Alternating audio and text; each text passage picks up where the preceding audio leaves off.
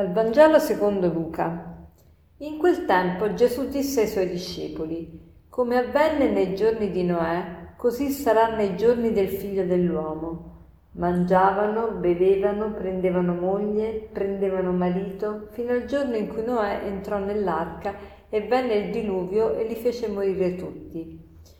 Come avvenne anche nei giorni di Lot, mangiavano, bevevano, compravano, vendevano, piantavano, costruivano. Ma nel giorno in cui Lot uscì da Sodoma, piovve fuoco e zolfo dal cielo e li fece morire tutti. Così accadrà nel giorno in cui il figlio dell'uomo si manifesterà. In quel giorno chi si troverà sulla terrazza e avrà lasciato le sue cose in casa, non scenda a prenderle così chi si trova nel campo non torni indietro. Ricordatevi della moglie di Lot. Chi cercherà di salvare la propria vita la perderà, ma chi la perderà la manterrà viva. Io vi dico, in quella notte due si troveranno nello stesso letto, l'uno verrà portato via e l'altro lasciato. Due donne staranno a macinare nello stesso luogo, l'una verrà portata via e l'altra lasciata. Allora gli chiesero, Dove, Signore? Ed egli disse loro, Dove sarà il cadavere, lì si raduneranno insieme anche gli avvoltoi. Oggi San Luca nel suo Vangelo ci parla del ritorno di Cristo sulla terra alla fine dei tempi. Tuttavia c'è anche una venuta intermedia di Gesù che è la vita, che è la venuta di Gesù nei sacramenti. Tuttavia dobbiamo considerare adesso questa eh, venuta di Cristo alla fine dei tempi. Come sarà questa, questa venuta di Gesù? E qui dice, come avvenne nei giorni di Noè, così sarà nei giorni dei figli dell'uomo. Che cosa avvenne nei giorni di Noè? Nei giorni di Noè la gente non si rendeva conto di quello che stava per succedere, quindi era tranquilla, comprava, vendeva, si sposava, eh, faceva tutto quello che si deve fare, ignara di tutto e poi però è arrivata la distruzione. E la stessa cosa ai tempi di Lot. E quindi che cosa ci vuole dire Gesù? Gesù ci vuole dire che dobbiamo prepararci, dobbiamo essere pronti, non dobbiamo fare come appunto le persone ai tempi di Noè, perché altrimenti la distruzione è per noi, ma invece dobbiamo darci da fare e che cosa vuol dire darci da fare? È molto chiaro dalle parole che dice Gesù. Chi cercherà di salvare la propria vita la perderà, ma chi la perderà la manterrà viva. Sembra una contraddizione. Se io cerco di conservare la mia vita la perdo, se io cerco di dare la mia vita la guadagno. E com'è possibile questo? È possibile perché la vita di per sé è un dono. Se è un dono, io mi realizzo nella misura in cui mi dono agli altri.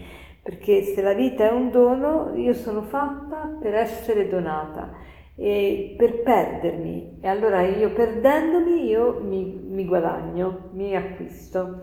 E quindi è molto bello questo pensiero, ci fa capire proprio come dare la vita ci fa avere la vita e ci dà vita a noi, dare la vita dà la vita a noi. E poi dice, in quella notte due si troveranno nello stesso letto, l'uno verrà portato via e l'altro lasciato. Due donne staranno a macinare nello stesso luogo, l'una verrà portata via e l'altra lasciata. E poi dice, ma dove Signore? Dove è il cadavere, lì si ragioneranno gli avvoltoi. Questo è un proverbio molto difficile per noi perché siamo di un'altra cultura. Comunque, il senso è questo, dove c'è il, fa- il, eh, il, fuoco c'è il fumo, cioè dove avverrà tutto questo? Eh, avverrà qui sulla terra e quando appunto le persone saranno tutte prese da altre cose non penseranno alla fine dei tempi. Certo, tutto quello che abbiamo detto fino adesso è espresso in un linguaggio apocalittico.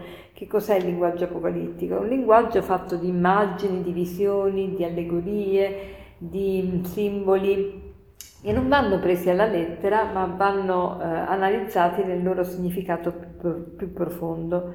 Allora, come proposito, che cosa possiamo trarre da questa riflessione? Il proposito di non vivere superficialmente, ma di vivere e dando, dare la vita, non cercare di conservare la vita e dare la vita. Che cosa vuol dire dare la vita in pratica? Ecco, in pratica vuol dire se sono nel traffico, nella, per la strada, do la precedenza a qualcuno senza che mi arrabbio, senza che, che mi nervosisco, oppure se sto al lavoro cerco di, di sbrigare le pratiche con, con puntualità, con eh, precisione.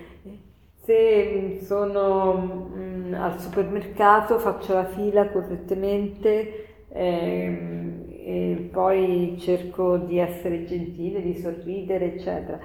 Tutto quello che lo Spirito Santo mi suggerisce sul momento che è opportuno per dare la vita, perché la vita è fatta di attimi, di momenti, in ogni momento io posso fare qualcosa per dare la vita agli altri. E per concludere vorrei citarvi questa, eh, questa frase. Nel momento in cui nasce un bambino, nasce anche la madre. Lei non è mai esistita prima. Esisteva la donna, ma la madre mai. Una madre è qualcosa di assolutamente nuovo. Buona giornata.